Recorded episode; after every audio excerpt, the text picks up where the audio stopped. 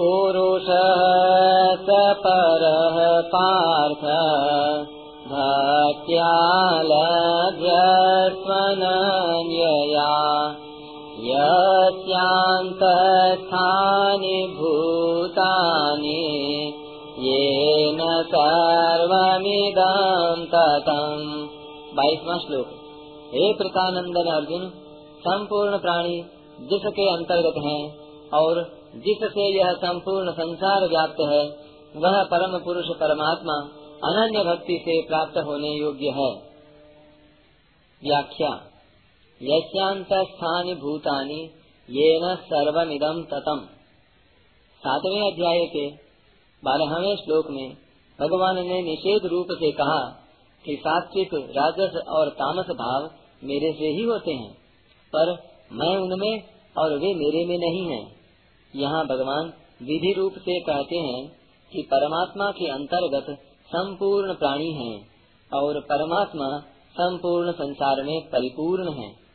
इसी को भगवान ने नवे अध्याय के चौथे, पाँचवें और छठे श्लोक में विधि और निषेध दोनों रूपों से कहा है। तात्पर्य यह हुआ कि मेरे सिवाय किसी की भी स्वतंत्र सत्ता नहीं है। सब मेरे से ही उत्पन्न होते हैं। मेरे में ही स्थित रहते हैं और मेरे में ही लीन होते हैं। अतः सब कुछ मैं ही हुआ। वे परमात्मा सर्वोपरि होने पर भी सब में व्याप्त हैं, अर्थात वे परमात्मा सब जगह हैं, सब समय में हैं, संपूर्ण वस्तुओं में हैं, संपूर्ण क्रियाओं में हैं और संपूर्ण प्राणियों में हैं। जैसे सोने से बने हुए गहनों में पहले भी सोना ही था। गहना रूप बनने पर भी सोना ही रहा और गहनों के नष्ट होने पर भी सोना ही रहेगा। परंतु सोने से बने गहनों के नाम, रूप, आकृति, उपयोग, तौल, मूल्य आदि पर दृष्टि रहने से सोने की तरफ़ दृष्टि नहीं जाती। ऐसे ही संसार के पहले भी परमात्मा थे। संसार रूप से भी परमात्मा ही हैं और संसार का अंत होने पर भी परमात्मा ही रहेंगे। परंतु संसार को पाँच भौतिक, ऊंच, नीच, बड़ा, छोटा, अनुकूल, प्रतिकूल आदि मान लेने से परमात्मा की तरफ़ दृष्टि नहीं जाती।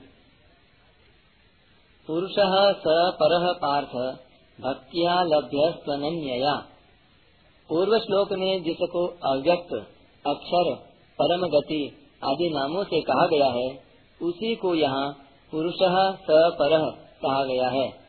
ऐसा वह परम पुरुष, परमात्मा, अनन्य भक्ति से प्राप्त होता है।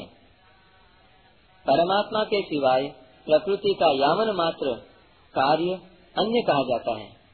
जो उस अन्य की स्वतंत्र सत्ता मानकर उसको आदर देता है, महत्व देता है, उसकी अनन्य भक्ति नहीं है। इससे परमात्मा की प्राप्ति में देरी लगती है। अगर वह परमात्मा के सिवाय किसी की भी सत्ता और महत्ता न माने, तथा भगवान के नाते, भगवान की प्रसन्नता के लिए प्रत्येक क्रिया करे तो यह उसकी अनन्य भक्ति है। इसी अनन्य भक्ति से वह परम पुरुष परमात्मा को प्राप्त हो जाता है। परमात्मा के सिवाय किसी की भी सत्ता और महत्ता न माने। यह बात भी प्रकृति और प्रकृति के कार्य संसार को सत्ता देकर ही कही जाती है। कारण कि मनुष्य के हृदय में एक परमात्मा है और एक संसार है। यह बात जंची हुई है। वास्तव में तो सब देश, काल, वस्तु, व्यक्ति, घटना आदि के रूप में एक परमात्मा तत्व ही है। जैसे बर्फ़, ओला, बादल, बूंदे, कोहरा, ओस, नदी, तालाब, समुद्र आदि के रूप में एक जल ही है। ऐसे ही स्थूल सूक्ष्म और कारण रूप से जो कुछ संसार दिखता है, वह सब केवल परमात्मा तत्व ही है भक्त की मान्यता में एक परमात्मा के सिवाय अन्य कुछ रहता ही नहीं इसलिए उसकी खाना, पीना, उठना, बैठना, सोना, जगना आदि सभी क्रियाएँ केवल उस परमात्मा की पूजा के रूप में ही होती हैं। विशेष बात, आप अंत काल में कैसे जानने में आते हैं? यह अर्जुन का प्रश्न बड़ा ही भावपूर्ण मालूम देता है। कारण कि भगवान को सामने देखते हुए भी अर्जुन में भगवान की विलक्षणता को जानने की उत्कंठा पैदा हो गई। उत्तर में भगवान ने अंत काल में अपने चिंतन की और सामान्य कानून की बात बताकर अर्जुन को सब समय में भगवत चिंतन करने की आज्ञा दी। उसके बाद आठवें श्लोक से सोलहवें श्लोक तक सगुण निराकार, निर्गुण निराकार और सगुण साकार की प्राप्ति के लिए क्रमशः तीन तीन श्लोक कहे। उनमें भी सगुण निराकार और निर्गुण निराकार की प्राप्ति में प्राणों को रोकने की बात साथ में होने से कठिनता बताई और सगुण साकार की उपासना में भगवान का आश्रय लेकर उनका चिंतन करने की बात होने से सगुण साकार की प्राप्ति में बहुत सुगमता बताई। सोलहवें श्लोक के बाद सगुण साकार स्वरूप की विशेष महिमा बताने के लिए भगवान ने छह श्लोक कहे। उनमें भी पहले के तीन श्लोकों में ब्रह्मा जी की और उनके ब्रह्मलोक की अवधि बताई और आगे के तीन श्लोकों में ब्रह्मा जी और उनके ब्रह्मलोक से अपनी और अपने लोक की विलक्षणता बताई। तात्पर्य है कि ब्रह्मा जी के सूक्ष्म शरीर से, यानी प्रकृति से भी मेरा स्वरूप विलक्षण है। उपासनाओं की जितनी गतियाँ हैं, वे सब मेरे स्वरूप के अंतर्गत आ जाती हैं।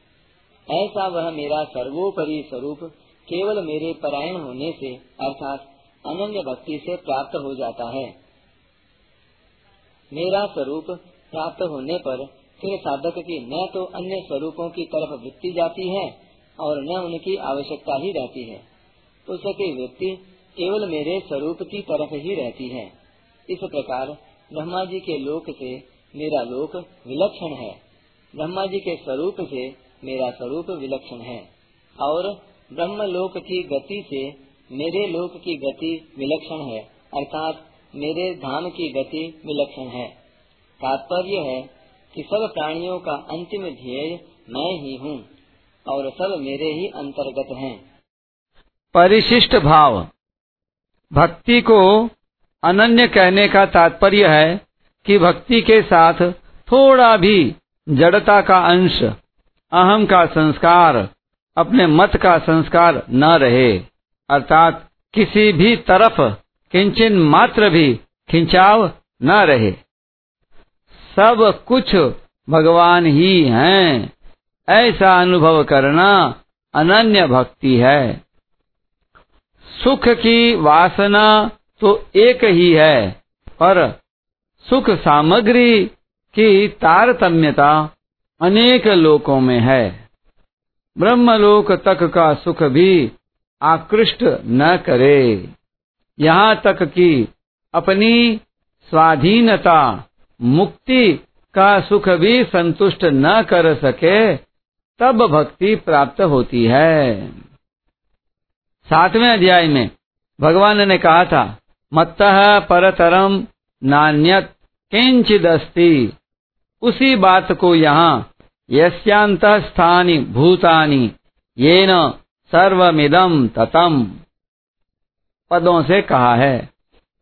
इसी को आगे नवे अध्याय के चौथे पाँचवें श्लोकों में विस्तार से कहेंगे।